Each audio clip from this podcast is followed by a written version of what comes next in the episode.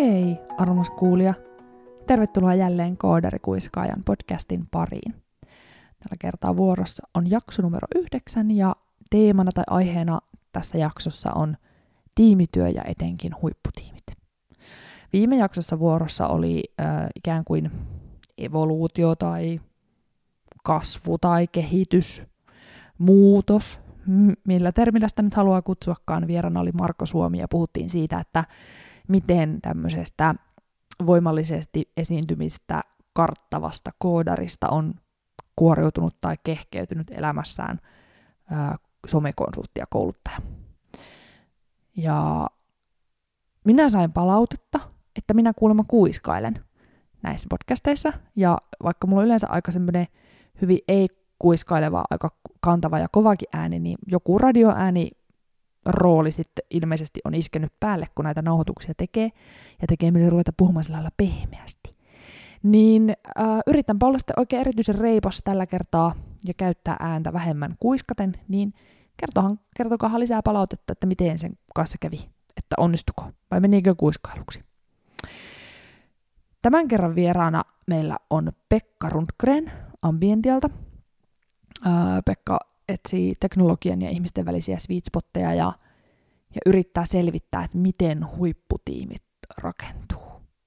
Ja tämä onkin mielenkiintoinen aihe kaikkinensa, joten otetaan reippaasti alkuräppi loppuun ja teoreettinen alustus putkeen, että päästään pian keskustelemaan Pekan kanssa. Siis teoreettista alustusta kohti.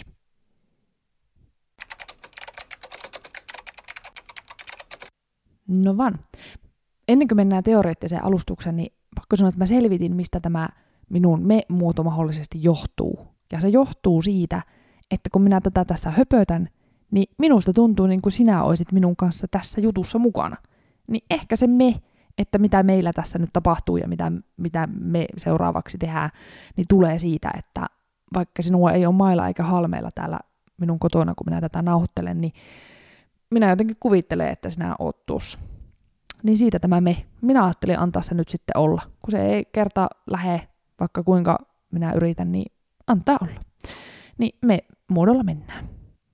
Ja varsinkin tämän jakson suhteen se on aika hyväkin, koska kun puheenvuorona tai aiheena on tiimityö, niin siinä tämä me henkisyys ja minuuden unohtaminen on hyvin olennaisessa roolissa. Ja tämän kerran teknisen tai siis teoreettisen alustuksen tarjoilee meille Patrick Lengioni, en tiedä, varmaankin Patrick Lencioni italialaista. En tiedä yhtään, minkä maalainen mies mahtaa olla kysymyksessä, vaikka on hänet kerran livenä nähnytkin. Hänellä on semmoinen opus kuin The Five Dysfunctions of a Team, eli se on suomennettu viisi toimintahäiriötä tiimissä. Ja mä ajattelin, että mä kerron vaan nämä eri toimintahäiriöt, koska aika paljon niistä on hyvin intuitiivisia sitten, kun ne kuulee, niin jotenkin se, miksi ne on toimintahäiriöitä ja mitä niillä mahdollisesti voisi tehdä, niin toivottavasti ainakin aukeaa jo ihan vaan siitä, että oppii ne, mitä ne on. Niistä pohjimmainen, eli yleensä se, mistä kaikki ongelmat lähtee tai alkaa. Toki nämä kaikki, niin kun, tämä koko ketju on sellainen, että jos yksikin ketjun palanen on pielessä, niin ne kaikki muutkin äh, hapertuu, mutta ikään kuin ne on kuitenkin yleensä piirretty tämmöisen pyramidin muotoon ja se ensimmäinen ja pohja, mikä on sen kaiken tuki ja turva, että ilman tätä ei ole kyllä mitään muutakaan niin se on absence of trust, eli luottamuksen puute.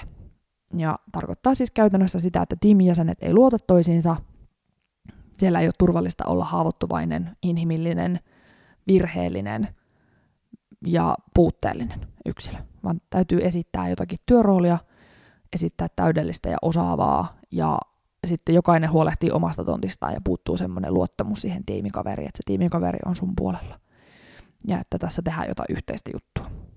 No, kun tämä puuttuu, niin siitä seuraava toimintahäiriö ja seuraava porras on uh, fear of conflict, eli konfliktin pelko. Eli koska ei ole luottamusta, niin ei uskalleta myöskään antautua asioiden konflikteihin. Uh, tässä on hyvä erottaa se, että nyt ei puhuta semmoisesta niin persoonaan menevistä hyökkäyksistä ja politikoinnista, vaan nimenomaan uh, asiatasolla tapahtuvista mutta siis ei tarkoita sitä, ne saattaa olla hyvinkin intohimoisiakin riitoja, kun riidellään asioista. Et se, että se on asiatason riita, ei tarkoita sitä, että se olisi välttämättä niin kuin, tunteeton tai intohimoton tai, tai temperamentilta jotenkin laimea, minkä takia se onkin välillä niin pelottavaa, että vaikka riidellään asioista, niin ne on kuitenkin ihmiset, jotka siihen riitatilanteeseen antautuu. Mutta se on välttämätöntä hyvien tiimien, hyvien ihmissuhteiden, hyvien ää, tulosten kannalta on parempi tai on välttämätöntä, että ihmiset voi olla eri mieltä, osoittaa erimielisyyttä ja riidellä asioista riittävän, niin kuin, riittävän painokkaasti. Koska jos ei voida, niin siitä seuraa seuraava toimintahäiriö, kolmas porras, joka on lack of commitment, eli siis sitoutumisen puute. Kun me ei olla saatu kertoa, miksi me ollaan eri mieltä, tai me ollaan sanottu se jotenkin puolivillaisesti ja kierrellen, tai yleensä palaverin jälkeen neukkari ulkopuolella, niin me ei sitouduta siihen päätökseen, minkä se tiimi on yhdessä tehnyt. Koska en mä oo, se ei se ole mun päätös.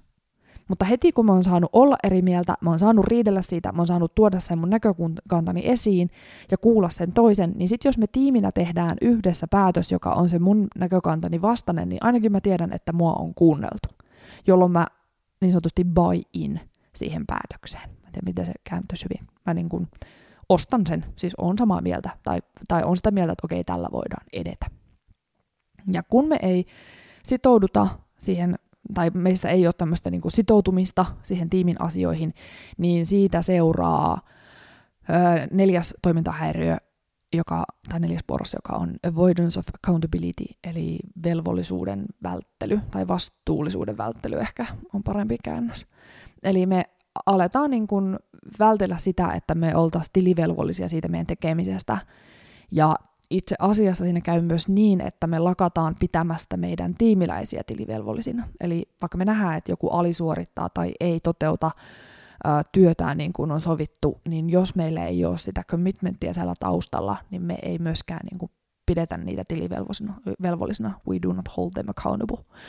Ja siitä seuraa se, että ihmiset tekee sit mitä sattuu. Ja no, siitä seuraa sitten automaattisesti se viides toimintahäiriö, mikä on inattention to results, eli ei kiinnitetä mitään huomiota eikä välitetä ollenkaan siitä, minkälaisia tuloksia me saadaan tiiminä. Me saatetaan olla hyvinkin kiinnostuneita siitä, minkälaisia tuloksia me saadaan yksilönä, mutta se meidän koko tiimin yhteiset tulokset ja ne ponnistelut ja ne hedelmät, mitä me yritetään niin kuin tiiminä saada aikaan, niin ei me kiinnitetä niihin tarpeeksi huomiota eikä ne toteudu. Eli kertauksen vuoksi Patrick Lencioni The Five Dysfunctions of a Team, niin nämä viisi toimintahäiriötä ovat absence of trust, fear of conflict, lack of commitment, avoidance of accountability ja inattention to results. Musta tuntuu, että jokainen on joskus ollut tiimissä, jossa joku näistä tai useampi on läsnä. Toivottavasti et ole semmoisessa tiimissä nyt, mutta jos oot, niin suosittelen tämän opuksen hankkimista, kuuntelemista. Se oli vain joku kolme ja puoli äänikirja, tosi nopea pala. Ja, ja tota, sen viemistä esimerkiksi tiimin esimiehelle. Mutta seuraavaksi jutellaan Pekan kanssa, että mitä muuta huipputiimin rakentumiseen liittyy, miten huipputiimit syntyy ja voiko jokainen meistä saada aikaan huipputiimin.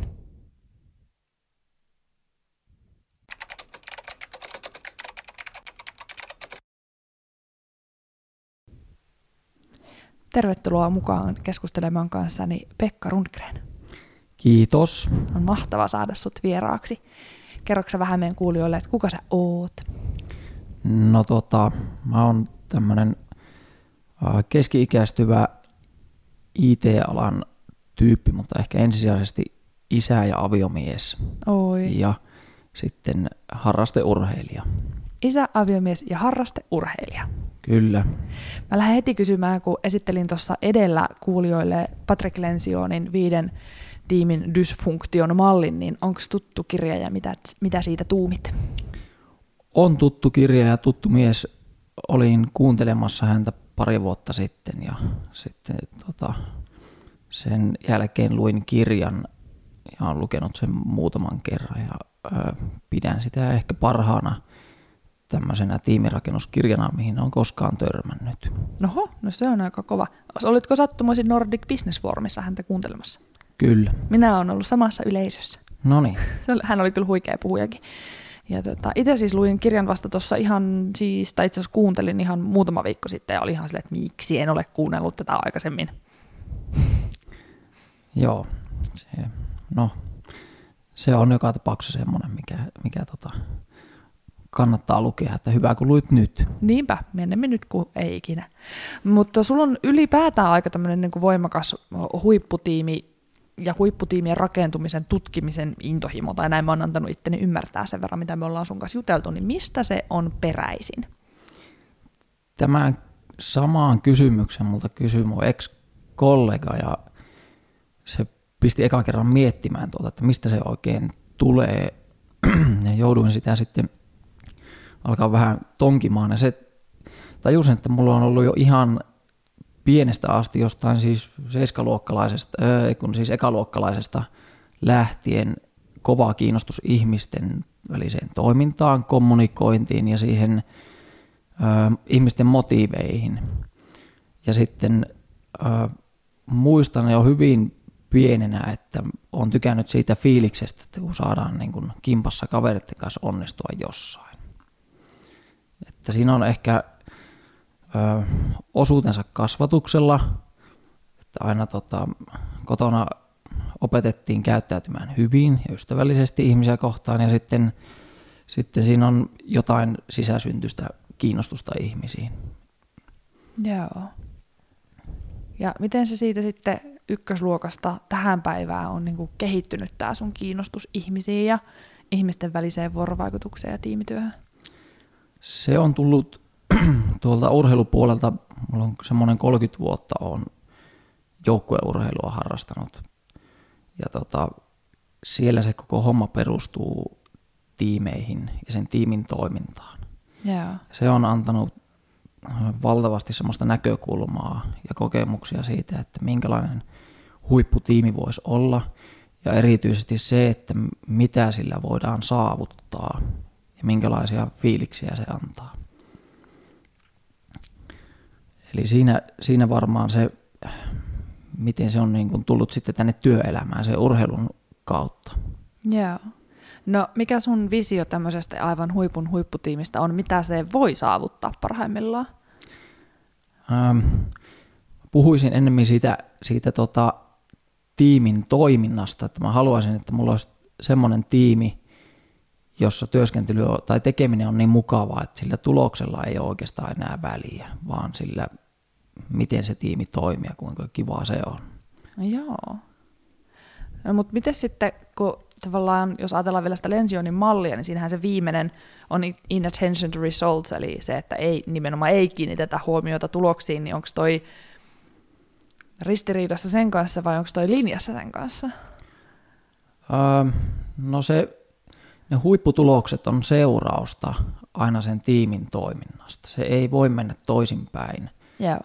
Eli, eli tota, no, mä otan tähän urheiluesimerkin, että ne tuommoiset huippuurheilijat joissain lajeissa tienaa ihan valtavia summia. Ja jos he ajattelisivat sitä rahan kautta, että he haluavat sinne huipulle sen rahan vuoksi, Joo. niin se ura tyssäisi kyllä siihen. Eli Eli ne tulokset tulee aina seurauksena siitä, että asioita on tehty hyvin ja on päässyt tämmöiseen huipputiimiin. Joo.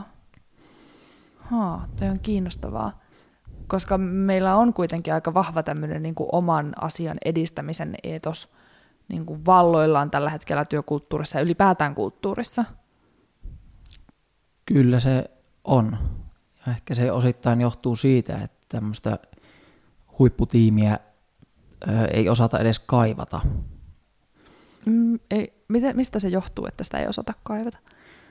Ja jos ei esimerkiksi ole koskaan kokenut semmoista niin kuin kollektiivista flow-tilaa, niin se, sitä on aika hankala kaivata, mutta sitten jos semmoinen on tullut vastaan joskus, niin se, se on semmoinen, mitä kaipaa. Okei, kollektiivinen flow kuulostaa tosi mielenkiintoiselta. Mikä se on? Miten se syntyy? No tämä ei ole mitään tie, tiedettä nyt, tämä on puhtaasti minun aivotuksia, mutta mä otan tähän, tähän urheiluesimerkin, koska se on ehkä helpoin tapa sitä avata. Ja Suomen jalkapallomaajoukkue tällä hetkellä on hyvin lähellä päästä ensimmäistä kertaa arvokisoihin. Ja, Ja siinä joukkueessa on, on tämmöinen kollektiivinen flow päällä. Eli se ää, joukkueen kaikesta tekemisestä huomaa, että he nauttivat siitä ihan valtavasti. He eivät puhu oikeastaan edes niistä tuloksista, mitä se joukkue on saavuttanut tai mitä se voi saavuttaa, vaan he puhuvat koko ajan siitä, että millä tavalla se joukkue toimii tiiminä, millä tavalla he, niin kuin, miten hienoa olla osa sitä porukkaa. Okei. Eli, eli vaikka paperilla tämä joukkue ei ole niin vahva kuin Suomella on joskus ollut, niin sen tiimin toiminnasta huomaa, että heillä on tämmöinen niin kuin valtava flow päällä, ja se tuottaa näitä tuloksia. Aika siistiä, koska no, tutkimukset sitten taas osoittaa flowsta sen, että mehän, mehän ollaan niin kuin aivan mielettömän paljon luovempia ja tehokkaampia ja aikaansaavempia ja, ja muutenkin vissi älykkäämpiäkin, kun meillä on flow päällä. Et jos me voidaan olla tiiminä kollektiivisesti tehokkaampia ja älykkäämpiä ja aikaansaavempia, niin sehän olisi niin kuin kaikkien etu. Kyllä.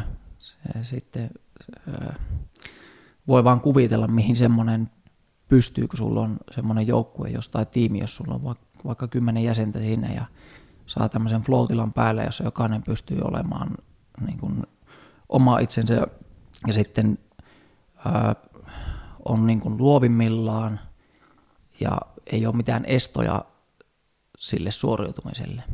Vau. Wow. No miten sitten, kun sanoit, että, että jos ei niin kuin, tai yksi e- este sille, miksi meillä ei ole tämmöisiä huipputiimejä, on se, että niitä ei osata edes kaivata, mutta nyt jos olisi sellainen taho, joka kaipaisi huipputiimiä, niin miten huipputiimit syntyy, miten semmoisia rakennetaan? Öö, mun mielestä tuo on vähän virheellinen ajatus, että niitä rakennetaan, koska se, jos ne pystyttäisiin rakentamaan, niin niitä rakennettaisiin. Että enemmän mm. mä näen sen niin, että siinä rakennetaan olosuhteet sille huipputiimin rakentumiselle ja ruokitaan sitä tietyillä asioilla. Ja sitten se joko syntyy tai ei synny. Aha, kiinnostavaa. No min, mm, aloitetaan ensin siitä, että minkälaisia ne on ne olosuhteet, mitkä vois mahdollistaa sen tiimin syntymisen. No, täytyy olla ensin ihmisiä, jotka haluaa hyvää toisilleen. Joo. Eli semmoinen tiimi, jossa on yksikin mätä omena siellä joukossa, joka ei välttämättä halua hyvää toisille, niin semmoinen ihminen pitää saada sieltä pois, koska se mädättää muuten sen koko tiimin. Ja niin kuin Googlen tutkimuksessa muutama vuosi sitten todettiin, että ylivoimainen, ylivoimaisesti suurin tekijä tämmöisen huipputiimin syntymiselle on tämä psykologinen turvaverkko. Eli tilanne, jossa ihmiset ovat henkisesti, äh, henkisesti alasti sillä tavalla, että he ovat haavoittuvia ja he pystyvät siellä epäonnistumaan ilman pelkoa siitä, että he, heille tapahtuu jotain. Joo, koska ethän sä voi ottaa mitään riskejä, jos palaan takaisin siihen urheiluun, että ethän sä voi koskaan yrittää parastasi, jos siinä on olemassa riski, että sä epäonnistut, jos ei se ole turvallista. Silloin sä teet vaan sen sun perussuorituksen, mistä ei tule sanomista ei suuntaan eikä toiseen. Kyllä, ja tuossa ehkä vielä veisin vähän tuonne urheilun puolelle, että äh, semmoinen tilanne, kun tota, viime minuuteilla johtoasemassa joukkue alkaa yhtäkkiä menemään tämmöiseen kipsiin, niin se johtuu juurikin siitä, että sinne takaraivoon hiipii ajatus, että ei kai vaan tätä hävitä tätä peliä. Eli sen, sen vaikutus suo, niin kuin suoriutumiseen on dramaattinen, ja varsinkin tuolla huippuurheilussa, jossa erot on todella pieniä, niin silloin voi näyttää siltä, että eihän ole edes yritä tuolla kentällä puolustaa, että mitä ne niin kuin tekevät.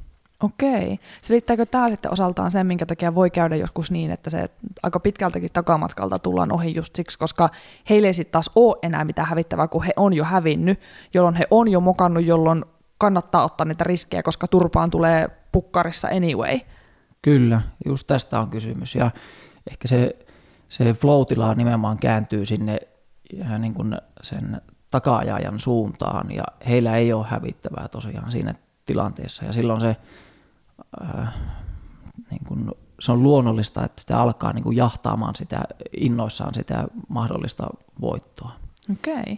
No mutta tarkoittaako tämä nyt sitten, voiko tämän yleistää tavallaan yrityspuolelle taas sit niin päin, että tämmöiset isot organisaatiot muuttuu staattiseksi samasta syystä, koska ne rupeaa puolustamaan sitä johtoasemaansa ja sitten taas nämä pienet disruptoivat uudet ketterät yritykset, joilla ei ikään kuin ole mitään hävittävää, kun ne ei ole markkinajohtajia, niillä ei vielä ole sitä, että niin kuin kaikki kokeileminen on kotiin päin, niin on, onko tässä niin kuin sama mekaanismi taustalla?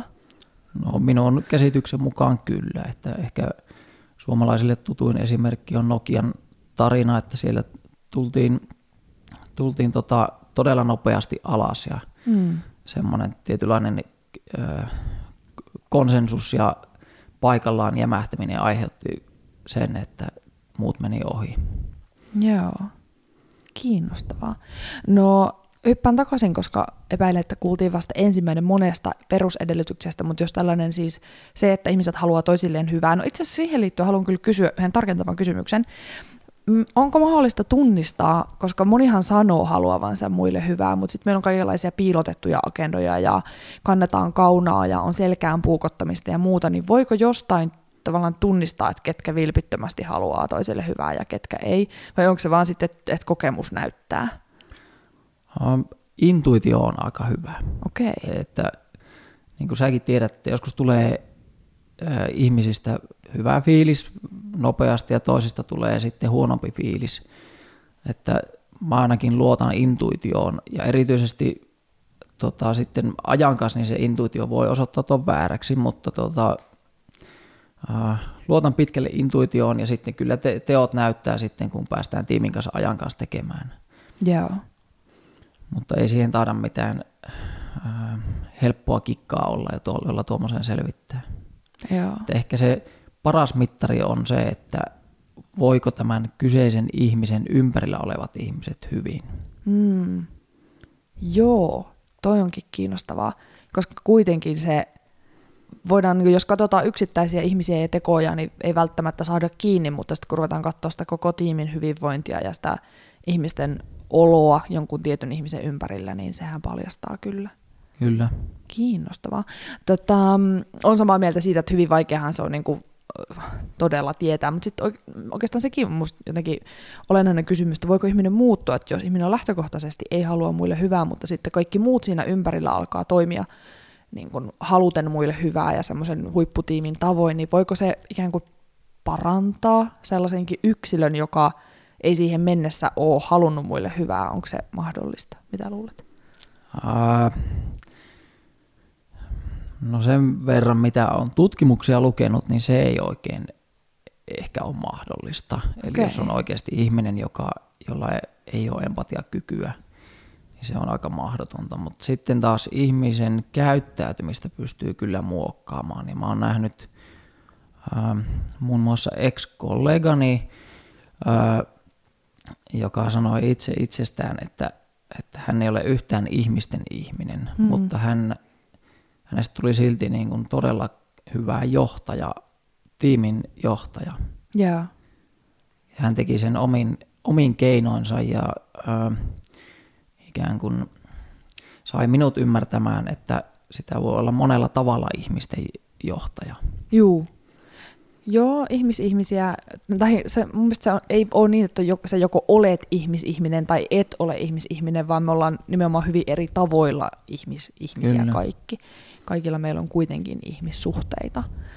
Um, no mitäs muita sit edellytyksiä sille huipputiimille on kuin se, että ihmiset haluaa toisilleen hyvää? Uh, on oppinut arvostaan sitä erilaista osaamista, erilaisia luonteita. Ja näen sen niin kuin yhtenä tärkeimmistä tekijöistä okay. siinä tiimin muodostamisessa. Että mä äh, kuvaisin tätä niin, että jos sulla nyt olisi tiimi mm-hmm. ja kuvainnollisesti sulla on tota, tämmöisen sählypallon sisällä olisi joku esine. Siinä sählypallossa on paljon reikiä. Sitten sun pitäisi tiimisi avulla nähdä, että mikä esine siellä on siellä sählypallon sisällä. Ja sä oot yksi tiimin jäsen, joka katsoo sitä yhdestä reiästä sitä, voiko siellä vaikka pikkuauto. Sä näet siellä yhden renkaan ja sitten joku katsoo sitä vähän kauempaa ja hahmottaa sitten sieltä niin kuin ääriviivoja sieltä täältä sählypallon sisältä. ja ehkä näkee, että okei, siellä on varmaan joku pikku auto, mutta sitten sä et tarvi siihen tiimiin ihmisiä, jotka katsoo sitä, sitä samasta reiästä, vaan sä tarvit siihen ihmisiä, jotka katsoo sitä ylhä, yltä yläpuolelta, alhaalta, idästä, lännestä ja ties mistä näkökulmista. Ja jos sun tehtävä, tiimin tehtävä on selvittää, että mitä siellä sisällä on, sen pallon sisällä, ja niin kun piirtää se mahdollisimman tarkkaan, niin silloin paras tulos tuli sillä, että sulla on ihmisiä, jotka katsoo sitä samaa ongelmaa täysin eri näkökulmista. En tiedä, avasko tämä yhtään, mutta tykkään ö, esimerkistä, jotka on tarpeeksi hölmöjä, että ne jää mieleen. Joo, no toi jää varmasti mieleen ja mun mielestä toi on tosi selkeä. Ja mä oon taas itse pöllinyt aikanaan Saris, Sarasvojarilta tämän niin kuin, siis hetkinen, vuorovaikutuksen määritelmän. Hän on varmaan pöllinyt sen taas vuorostaan jostakin, mutta kun ei ole lähdettä, niin en tiedä mistä, mutta siis minä olen pöllinyt sen häneltä.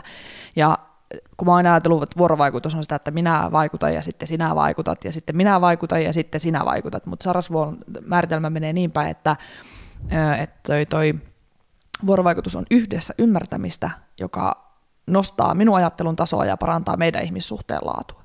Eli mä en voi saada sua ymmärtämään, mutta mä voin pitää huolta siitä, että mä itse ymmärrän paremmin. Ja mm. sitten taas ymmärtää sanahan tulee niin kuin metsästyksestä. Se on se, kun metsämiehet on ymmärtäneet saaliseläimen satimeen joka Aha. puolelta. Niin toi on vähän sama toi, toi tota, sählypalloasia, että sun pitää niin kuin joka puolelta se ymmärtää, että se tulee ymmärretyksi. Kyllä. Ja siinä on niin kuin ympyrä on kantasana. Että just tämä, että jos me kaikki ollaan siellä ympyrän yhdessä pisteessä, niin mikä ympyrä se nyt on, se on piste. Kyllä. Mutta työ on tosi hyvä. Kuulostaa, niin kun, tässähän oppii itsekin näköjään Näin keskustelu toimii. Tota, mm, okay, eli siis erilaisuutta, monenlaisia näkökulmia, ihmisiä, jotka haluaa toisilleen hyvää. Mitäs muita edellytyksiä? Uh, no tota, siinä ehkä tätä voi katsoa niin syvältä kuin haluaa, mutta sitten se tavoitepuoli, eli se mikä urheilussa on aika helppoa asettaa se joukkueen yhteinen tavoite, niin se ei työelämässä välttämättä ole niin helppoa. Mm. Eli, eli tota, kun mä itse olen tiimeissä, niin kyllä mä yritän mahdollisimman nopeasti päästä kärryille siitä, että löytyykö meillä yhteinen tavoite, johon me kaikki ollaan sitten puhaltamassa. Okei. Okay. Millä sä sen teet? Tai miten? Uh, no ne tulee lähinnä avoimen keskustelun kautta ja enemmänkin sieltä rivien välistä. Yeah. Mitkä on ihmisten motiivit sitten sen asian suhteen ja mikä on semmoinen tavoite, mikä voisi olla kaikille yhteinen ja jonka kaikki hyväksyy. Joo. Olisiko sulla esimerkkiä semmoisesta tavoitteesta, minkä sä oot löytänyt jollekin tiimille Minkälaisten tiimien kanssa sä muuten ylipäätään työskentelet pääasiassa? No mulla on tietysti nämä urheilupuolen tiimit, ehkä se ei ole enää niin intensiivistä kuin aktiiviuran aikana, mutta sitten tietysti töissä on tämmöinen viiden hengen tiimi, jota voi nyt sanoa tiimiksi, että se on hyvin tiivistä. Yeah. Ja sitten on erilaisia yhteisöjä, ehkä ne ei tiimejä ole, mutta yhteisöjä kuitenkin, missä tulee toimittua. Mikä se varsinainen kysymys oli? Ää, niin, että mikä olisi esimerkki tämmöisestä löytyneestä yhteisestä tavoitteesta työelämässä, jos, jos semmoisen voi NDA puitteissa kertoa? No tota, ehkä semmoinen esimerkki, että kun olin esimiehenä, niin mä mä jaoin tämmöisen ajatuksen siitä, että meidän pitää, meillä pitää olla mahdollisimman hauskaa tehdä tätä työtä. No. Sehän ei ole kovin tämmöinen äh, ehkä niin kuin eksakti tavoite, mutta se auttoi sitten sitä tiimiä puhaltamaan yhteen hiileen. Ja sitten vasta me pystyttiin alkaa asettaa semmoisia eksakteja tavoitteita. Mutta tuo on ehkä se niin kuin minun mielestä paras tavoite, mitä mä muistan, että me ollaan niin kuin, ää, ainakin mä kuvittelin, että koko porukka sen hyväksyy sitten. No mä voisin kuvitella, että on aika helppo hyväksyä, koska kukapa nyt ei haluaisi, että töissä olisi mahdollisimman hauskaa. Niin. Mutta minkälaisia käytännön vaikutuksia sillä oli, mikä muuttui siinä työnteossa, kun tällainen tavoite asetettiin? Uh, ehkä se hienommat muutokset oli sellaisissa yksittäisissä ihmisissä, jotka olivat vähän niin kuin jämähtäneet paikalleen tai selkeästi mm. pelkäsivät epäonnistumista. Eli se tiimi sitten nosti näitä ihmisiä ylöspäin ja se oli ehkä niin kuin palkitsevin osa siitä, siitä työstä. Kuulostaa ihan mahtavalta, koska joo, voisin kuvitella, että niin kuin ilon ja hauskuuden kautta olisi helpompi ravistella semmoisia puutuneita ja luutuneita yksilöitä liikkeelle kuin sitten jonkun pakottamisen tai rahalla motivoimisen tai uhkailemisen tai jonkun muun keinoin. Joo, ja nämä keinot, mitä tuossa luettelit, tämmöisiä vähän ehkä menneen, menneen maailman keinoja, niin äh, vielä nykyäänkin sitä näkee valitettavasti, että kuvitellaan, että se taloudellinen palkannosto tai äh, joku tämmöinen tämmöinen keino nostaa sitä motiivia, että se jotenkin toimisi pitkällä tähtäimellä. Ei, ei todellakaan, en usko siihen tippaakaan. Ei, ei se ole, siis tiedekin on, tai ainakin tutkimukset pitää on tehty siitä, mikä ihmistä motivoi, niin ei se vaan se raha. Kyllä. Tai se motivoi niin kauan, kun siitä on sen verran pulaa, että ihminen ei voi hyvin. Kyllä. Ja sitten kun sitä on riittävästi hyvinvointiin, niin sitten se ei enää motivoi. No, miten sanoit, että, että tarvii olla niin kuin ää, olosuhteet, jotka mahdollistaa sen huipputiimin ja puitteet sille, ja sitten se joko syntyy tai ei, niin miksi se voisi jäädä syntymättä? Juuri siksi, että sit kukaan ei oikeastaan tiedä, miten se syntyy. Hmm. Kukaan ei ole, ei ole pystynyt vielä mallintamaan sitä huipputiimin syntymistä niin tarkkaan. Ja sen vuoksi niitä ei myöskään pysty pakottamaan rakentamaan, koska me ei tiedetä niitä rakennuspalasia tarpeeksi tarkkaan. Kysymys on ihmisten välisestä toiminnasta, joka on jo niin kompleksista, että tota, se, sen rakentaminen ei ole sillä tavalla niin kuin mahdollista. Eli se ää, huippuurheilussakin nähdään paljon tämmöisiä alisuorittavia joukkueita, eli vaikka siellä on huippuvalmentajat, jotka periaatteessa tietävät, että miten semmoinen huipputiimi, uh, niin kuin, millä tavalla se saadaan sieltä esiin, niin silti uh, ne voittavat joukkueet on niitä, jotka on onnistuneet siitä, siinä parhaiten. Tuo on kiinnostavaa, että, että sitä ei niin kuin voida mallintaa tai sitä ei voida sitä varsinaista syntymistä ei voida tutkia, mutta että kuitenkin niissä niin kuin olosuhteissa on niin paljon yhteneväisyyksiä, että voidaan sanoa, että jos tällaiset asiat toteutuu, niin se huipputiimin rakentuminen on niin kuin todennäköistä. Mm. no nyt jos mulla olisi tiimi, joka ei olisi kovin huipputiimi, tai tuntuisi, että ihmiset ei oikein voi siellä hyvin eikä tee kovin kummosta tulosta, niin miten sitä voisi lähteä, mistä kannattaisi aloittaa tai mitä pitäisi ruveta tekemään toisin? Uh, no itse, itsehän sä voit aina ensimmäisenä olla se, joka uh, tekee mokan ja sanoo, että mä tein mokan, että tunnustaa tämmöisen rehellisesti. Eli näyttää esimerkkiä siinä, että luotan teihin, kerron teille, että, että tämä meni nyt multa pieleen, etkä peittele sitä. Joo. Ja uh, sitten kun toinen kaveri tekee samalla tavalla, niin vähitellen se alkaa se ää, psykologinen turvaverkko siitä rakentumaan. Ja mä oon huomannut, että joillain ihmisillä se kestää tosi kauan, että he luottaa siihen ja ikään kuin heittäytyy siihen, kokevat olevansa turvassa. Yeah. Mutta se on kyllä tosi palkitsevaa sitten, kun tota, ihmiset kuukausien jälkeen niin osoittavat merkkejä siitä. Wow. Eli esimerkin voima on aika tärkeä tämmöinen työkalu. No useimmitenkin, varsinkin jos sattuu olemaan tiimin vetäjä, niin se johtaminen useimmiten vaatii sen, että se johtaja menee edellä ja näyttää, että tänne on turvallista asettautua. Öm, toi Lensionin kirjassahan hän se niin kun absence of trust, mikä on se eka porras, niin siihen hän antoi niitä työkaluja, että just, että pitäisi puhua esimerkiksi ihmisten en, henkilökohtaisista asioista puhuminen kuulostaa siltä, että pitää kertoa niin kuin traumoistaan lapsuudessa, mutta enemmänkin, että me tunnettaisiin toisemme ihmisenä, että, että mistä sä oot kotoisin ja että ai sulla on viisi kuukautta vanha vauva ja mikä selittää sen, jos joinain aamuna vähän väsyttää. Ja me tunnetaan, että minkälaisia taustoja meillä on, mistä päin maailmaa me on tultu, paljonko sisaruksia meillä vaikka on, koska kaikki vaikuttaa siihen, minkälaisia viestiöitä me ollaan ja minkälainen kulttuuritausta meillä on. Niin näetkö että tällaisten tietojen jakamisella voisi olla vaikutusta siihen turvaverkon syntymiseen? Näen, että tosi tärkeä osa, osa sitä turvaverkon muodostumista, että mun on hankala kuvitella sellaista tilannetta, että se voisi ikään kuin olla kovin syvä turvaverkko ilman sitä, että me tunnetaan toisemme vähän paremmin.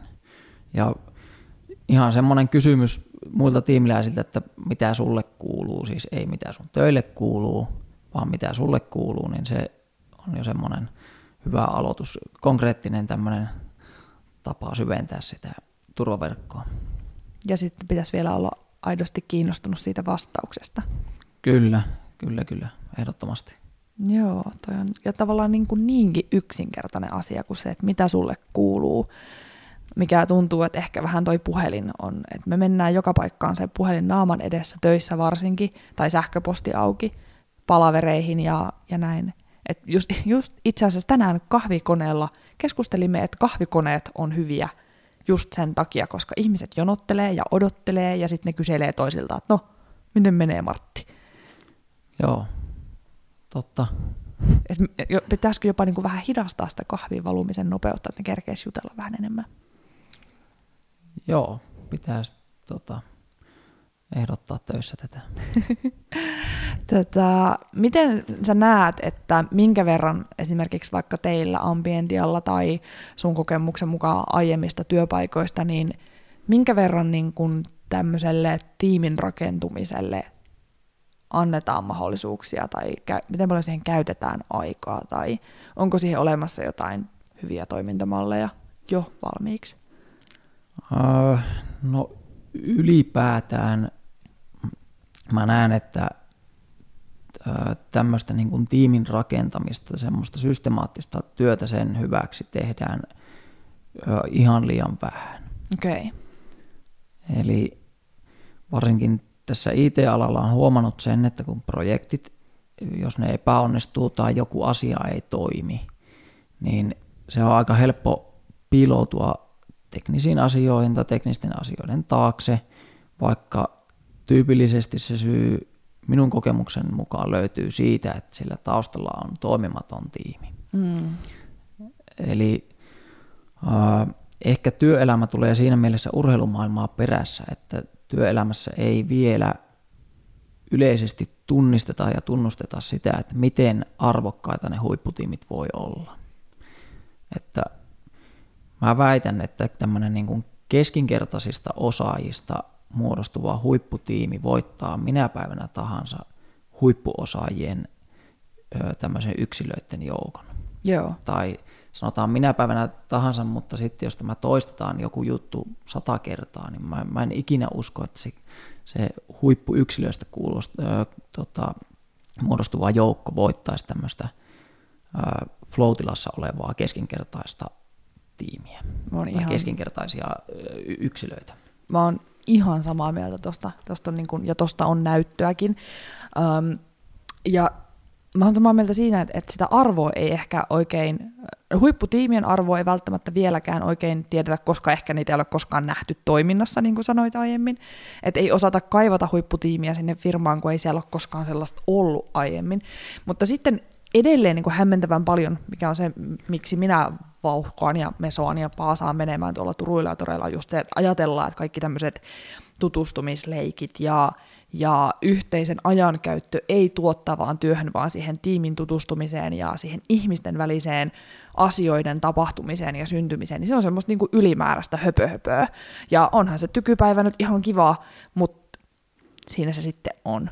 Vaikka siis kuinka paljon ikään kuin säästettäisiin siinä, että tehtäisiin vähemmän virheitä, kun maltettaisiin käyttää riittävästi tehotonta aikaa siinä niin kuin tiimin muodostamisen alussa. Hmm. Kyllä, olen ihan samaa mieltä. Että se tiimin muodostamisen hankaluus näin niin kuin yrityksen johdon näkökulmasta on se, että siitä ei ole mitään takeita, että se tämmöinen huipputiimi rakentuu, vaikka sille antaa ne edellytykset. Ja mikä ehkä pahempaa, se, että heillä ei ole siihen mitään kontrollia välttämättä. Mm.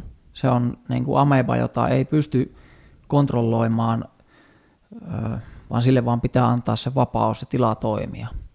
Joo. Ja jos siellä on sitten ne tavoitteet ja niin kuin tämmöiset niin kuin työtavat ja käytännön asiat kunnossa, niin sitten sitä tulosta tulee. Mm. Mutta usein yritysten johdolla, yrityksen johdolla on tarve mitata tarkkaan sen tiimin toimintaa, millä, mitä se tekee, mitä se tuottaa. Ja tämä taas ei sovi tämmöiseen huipputiimiin, jonka pitää saada niin kuin elää ja sinkoilla ja rikkoa rajoja. Joo. Mielenkiintoista, koska äh, mitä, minkälaisia rajoja tämmöinen huipputiimi voi rikkoa? Mitä siitä elämisestä ja sinkoilusta voi seurata, tai miksi se on tärkeää? Kysyisin ennemmin, että mitä rajoja se ei voi rikkoa. Se okay. voi aiheuttaa yritykseen kriisin, esimerkiksi jos on vahva konsensus, joka tämmöinen yritys, jossa on hyvin vahva tämmöinen tarve säilyttää jotain tiettyjä juttuja. Ja sitten tämmöinen huipputiimi voi olla se, joka aiheuttaa törmäyksen siellä yrityksen sisällä ja mm. rikkoo sen se on varmasti yritykselle eduksi, mutta se on hankala tilanne siellä firmassa. Eli se kontrolli asia liittyy myös siihen, että se huipputiimi voi, voi myös jo niin kuin aiheuttaa harmaita hiuksia sitten yrityksen johdolle. No ei, että ihanaa. Siis kyllä, ihanaa siis ei sen takia, että harmaita hiuksia toivoisin kaikkeen saavan pitää hiusten värinsä. Tai mä tiedän, toisaalta harmaat hiukset on kauniita, mutta sivuraide. Öö, vaan siis ihanaa sen takia, että mun mielestä, missä just olin eilen yhdessä tapahtumassa, oli aivan hullu mielenkiintoisia keskusteluja, ja siellä mulle kerrottiin, että, että jopa tiede osoittaa sen, että niin kun tämmöiset ö, dinosauruskokoon kasvaneet organisaatiot niin kun kuolee ja kaatuu omaan mahdottomuuteensa. Eli se, ne muuttuu niin hitaiksi, jäykiksi ja energiatehottomiksi, että ne vaan kaatuu. Ja tavallaan se, että jos me saataisiin tämmöisiin organisaatioihin niitä huipputiimejä, jotka pystyisivät niin kuin sisältä käsin ruveta vauhdittaa sitä, sitä dinosauruksen tai pitkittää sitä dinosauruksen eloa sillä, että sinne tulisi uutta energiaa ja tehokkuutta mm. ja, ja uusia ajatuksia, niin onhan se kivuliasta. Mutta se voi olla niiden elinehto. Kyllä. Koska muuten käy ehkä hullusti.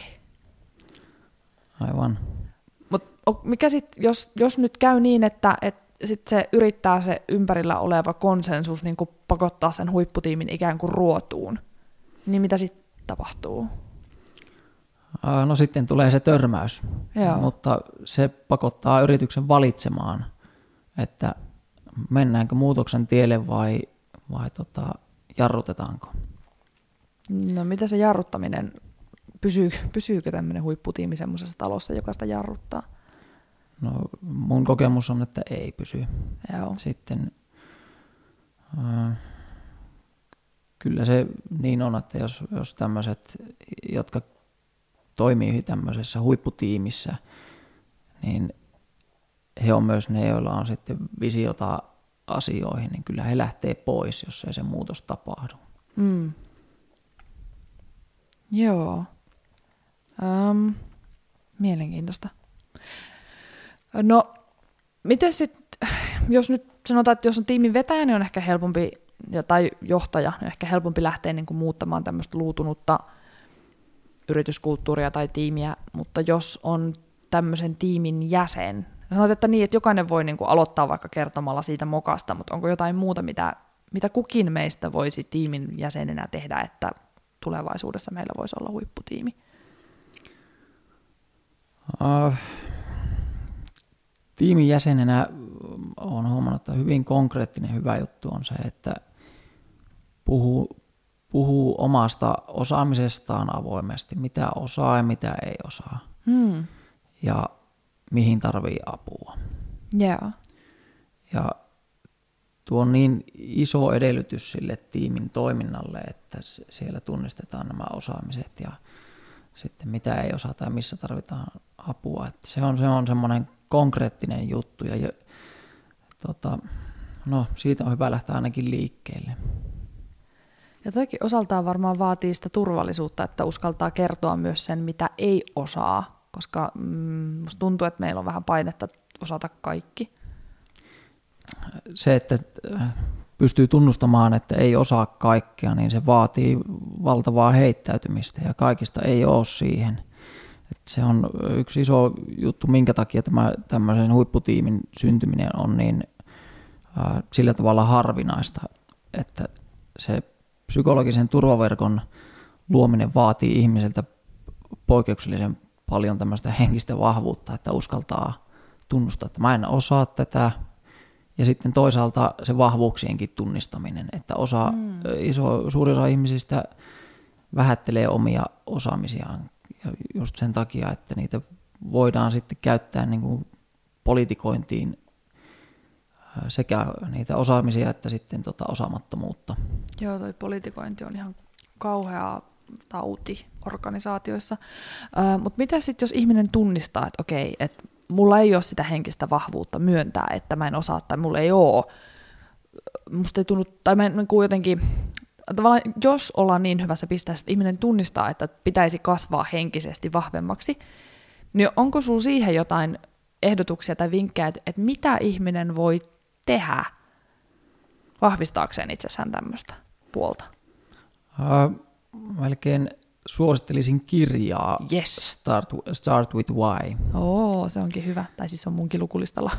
Joo, Simon Sinekin kirja, Joo. joka pureutuu siihen, että miksi ihmisillä on niin tärkeää löytää semmoiset perimmäiset motiivit asioiden teolle. Joo. Ja jos joku tiimiläinen mulle vaikka sanoisi, että hän ei niin pysty tätä tekemään, niin mun mielestä sekin olisi jo eteenpäin, jos ihminen ei pysty sanomaan, että mitkä on hänen vahvuuksia ja heikkouksiaan.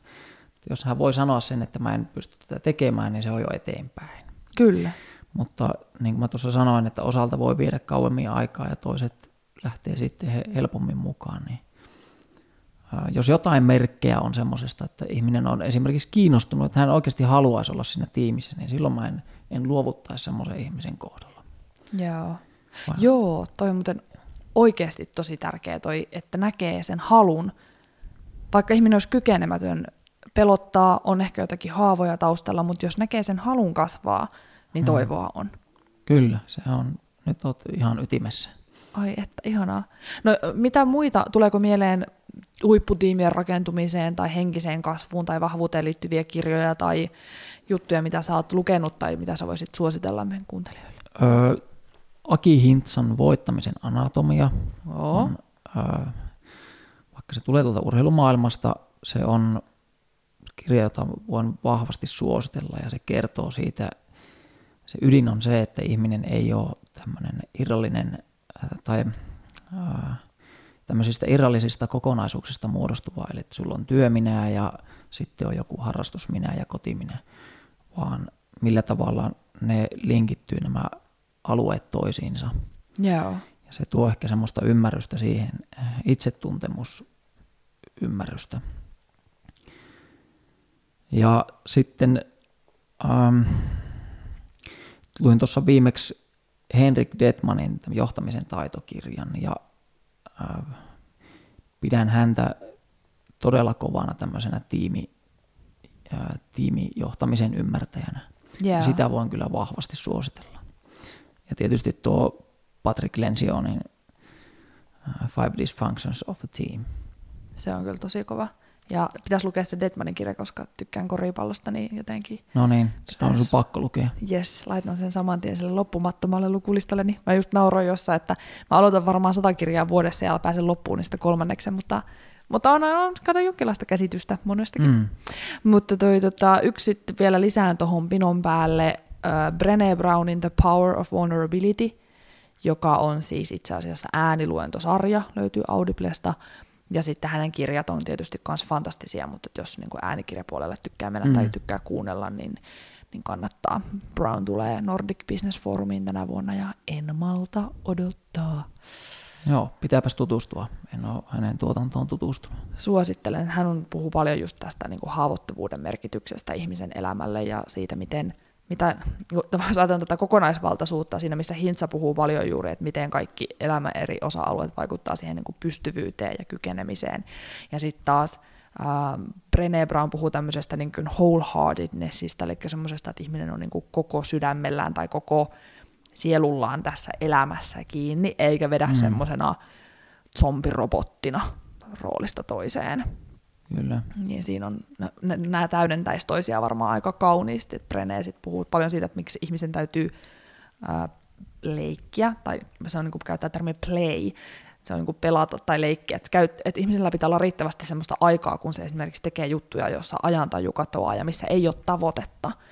Eli ei silleen, että nyt mä suoritan tätä duolingoa viisi minuuttia päivässä, vaan mä leikin jotain, mikä tuottaa mulle iloa ja jonka mm. kanssa mä voin niin kuin nauraa ja, ja mun ei tarvi olla vakava eikä suorittaa eikä osoittaa kenellekään, että mitä hyötyä tästä oli. Joo. Ja musta tuntuu, että meillä aikuisilla varsinkin niin harmillisen vähän on tätä aikaa. Kyllä. Hölmöilyä pitäisi harrastaa paljon enemmän. Joo. Semmoista, että näyttää hölmöltä. Kyllä. Myös työelämässä. Joo. Mutta se on pelottavaa meille vakaville asiantuntijoille. Joo, ja tähän on pakko sanoa, että kun on työpaikan tuota, tapahtumissa olen vetänyt Batman-asua ja Terminator-asua päälle, niin se, se on ollut sillä tavalla tietoista itsensä niin kuin, haastamista, että mä haluan niin kuin, heittää itseni siihen leikkiin täysillä, koska se, sitten yleensä se antaa paljon enemmän wow. mitä se ottaa. Todella upeata, koska ei varmasti ole niin kuin lähtökohtaisesti ihan helppo juttu. Niin, ei se, ei se ehkä niin helppoa Ei, ei tunnu niin mukavalta. Aluksi ei tunnu mukavalta, sitten tuntuu. Totta, kun se ylittää sen tietyn kynnyksen. Uh, ennen kuin lopetellaan, niin haluaisitko kertoa kuulijoille, että mistä sut löytää, mistä sun voi, jos haluaa seurata tai tulla jutulle, niin mihin kanavaan kannattaa mennä ja jos haluaa stalkata, niin mistä sut löytää? No, mut löytää LinkedInistä tietysti ja tota, ää, löytää muistelta Ambientian sivuilta. Siinä ne varmaan tärkeimmät on. Sinne siis ei muuta kuin Pekkaa etsimään. Kiitos. Kiitos Elisa, oli huippua. Oli Tiedän, huippua. että tämä aihe on molemmille semmoinen sydämen asia. On. Niin, hmm. Oli ihana, kun tulit jakamaan sun osaamista ja ajatuksia aiheeseen liittyen. Samoin oli kiva tulla. Ei muuta kuin moikka. Moikka. No niin, semmoinen. Sitten olisikin vuorossa äh, konkreettinen kokeile tätä. Ja ennen kuin mennään siihen, niin haluaisin edelleen tosi mielelläni kuulla, että mitkä kokemukset teillä oli tästä viimeisimmästä tehtävästä, eli tästä seisomaharjoituksesta. Eli että kiinnittää huomiota siihen, että seisoo tukevasti molemmilla jaloilla jalat noin hartialevyisessä haara-asennossa painotasaisesti sekä kantapäillä että päkiöillä. Ja itse harjoittelin tätä muun muassa siis hammaspesulla, ja oli hämmentävää huomata, miten pitkä aika se 20 minuuttia on seistä tukevasti näin jotenkin niin kuin tuntuu, että ihan niin kuin jaloissa ei olisi oikein voimaa seistä. Et sen takia sitä vaihtaa sitä painoa puolelta toiselle, että saa aina leputtaa sitä toista jalkaa. Hämmentävää. Mutta joo, mielenkiinnolla kuulisin siis, että, että miten, minkälaisia kokemuksia sulla oli asiaan liittyen. Ja sitten tämänkertainen kokeile tätä on, on omalla tavallaan aika vaikea. Toisaalta yksinkertainen, mutta aika vaikea. Mä olin vieraana Feppidevaus podcastissa tuossa vuosi sitten, kai.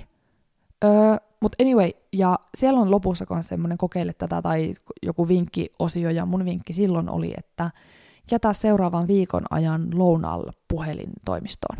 Niin pöllin sen sieltä ja annan sen sulle uudelleen. Tai annan sen siis myös itselleni. että nyt kun lähette porukalla lounaalle tai olette lounalla toimiston keittiössä, niin jätä puhelin työpöydälle tai laukkuun tai takintaskuun tai toimistoon. Ette ottaisi sitä siihen pöydän kulmalle edes nurinpäin mukaan. Jos lähdette porukalla, niin ottakaa yksi puhelin mukaan siltä varalta, että sattuu jotakin, mutta kaikki muut jättää puhelimen pois. Tämä siitä yksinkertaisesta syystä, että meillä on niin hirveä niin kuin, me ollaan ensinnäkin dopamiinin koukussa ja meillä on niin hirveä semmoinen niin kuin, automaatioreaktio vähän kurkistella sinne puhelimeen. Ja varsinkin, jos sun puhelin on kytketty kelloon ja sä saat notifikaatiot siihen kelloon, niin sitä suuremmalla syyllä jätä välillä tietoisesti se puhelin niin kauas, että ne notifikaatiot ei tuu tai laita ne notifikaatiot pois. Koska jokaisessa keskustelussa, joka, jonka sä käyt toisen ihmisen kanssa, ja jos se notifikaatio sen keskustelun keskeyttää ja ne sun silmät karkaa sinne ranteeseen, niin se on sille vastaanottavalle osapuolelle viesti siitä, että sen vastaanottavan osapuolen juttu ei ole tärkeä. Ja vaikka sitä ei tarkoita sillä tavalla, vaikka se ei, ole se, mitä se ihminen, joka kurkkaa sinne ranteeseen, tarkoittaa, niin se on se, miten me niin kuin intuitiivisesti se tulkitaan. Että se joku asia siellä ranteessa on tässä hetkessä tärkeämpi kuin minä. Jolloin se on niin kuin luottamuksen rakentamisen ja sen yhteyden kokemuksen ja sen semmoisen yhteisöllisyyden kannalta tosi huono niin aina kun oot toisen ihmisen kanssa kaksin tai olette sosiaalisesti jossain porukassa ja, ja käytte keskustelua, niin pidä huolta, että et aiheuta itsellesi sitä houkutusta tai sitä semmoista, niin kun, koska se tärähdys tuossa ranteessa niin kun tavallaan vähän niin kuin pakottaa meidät katsomaan sinne. Se on niin kuin täysin automaattinen se reaktio. Eikä sen takia just me ei tarkoiteta sillä pahaa, mutta se, sen vaikutukset on aika mittavat. Ja tämän lisäksi kun meet neukkariin tai palaveriin, olipa se sitten tosiaan neukkarissa tai online, niin älä kaiva puhelinta siinä odotellessa, vaan odottele ilman puhelinta ja kun siihen tulee toinen ihminen, niin kysy siltä ihmiseltä, että mitä sille kuuluu. Ja jos mahdollista, niin vielä ikään kuin viitaten johonkin, mitä sä tiedät siitä tai mistä te olette puhunut viimeksi, että no, miten se sun vauva, mitä sille kuuluu, joko se sai nimen. Tai että Ähm, ootko käynyt jo kehityskeskustelussa? Minkälaista siellä oli? Opitko jotakin uutta, mitä sä rupeat seuraavaksi tekemään? Tai jotenkin viittaa siihen, että muistat, että mistä te olette viimeksi yhdessä puhunut. Ja jos vielä haluat haastetta lisää, niin kiinnitä huomiota siihen, että kysyt sun tiimikavereilta joka viikko kerran. Niin kuin tietoisesti katsot, että oletko kysynyt jokaiselta tiimikaverilta, että mitä sille kuuluu. Ja esimerkiksi minä, kun mulla ei ole tiimiä, kun on vain minä, niin yritän kiinnittää huomiota siihen, että kysyn niiltä ihmisiltä, joiden kanssa teen muulla tavalla töitä, että mitä niille kuuluu. Koska me ollaan ihmisiä ja ihminen, kun se tulee nähdyksi ja kuulluksi, niin se vaikutus on tosi iso. Ja siksi suosittelen, että pari viikkoa kokeilet, että mitä tapahtuu, kun pidät huolta ja mahdollistat itsellesi sen, että pystyt olemaan siinä kohtaamisen hetkellä sen toisen ihmisen kanssa läsnä. Voi olla ehkä aika rajustikin paljon ohjeita ja ideoita, mutta kuulen mielelläni, että mitä niistä kokeilit ja mitä vaikutuksia sillä oli. Sittenhän me aletaankin olla aika lailla viittavaille valmiit.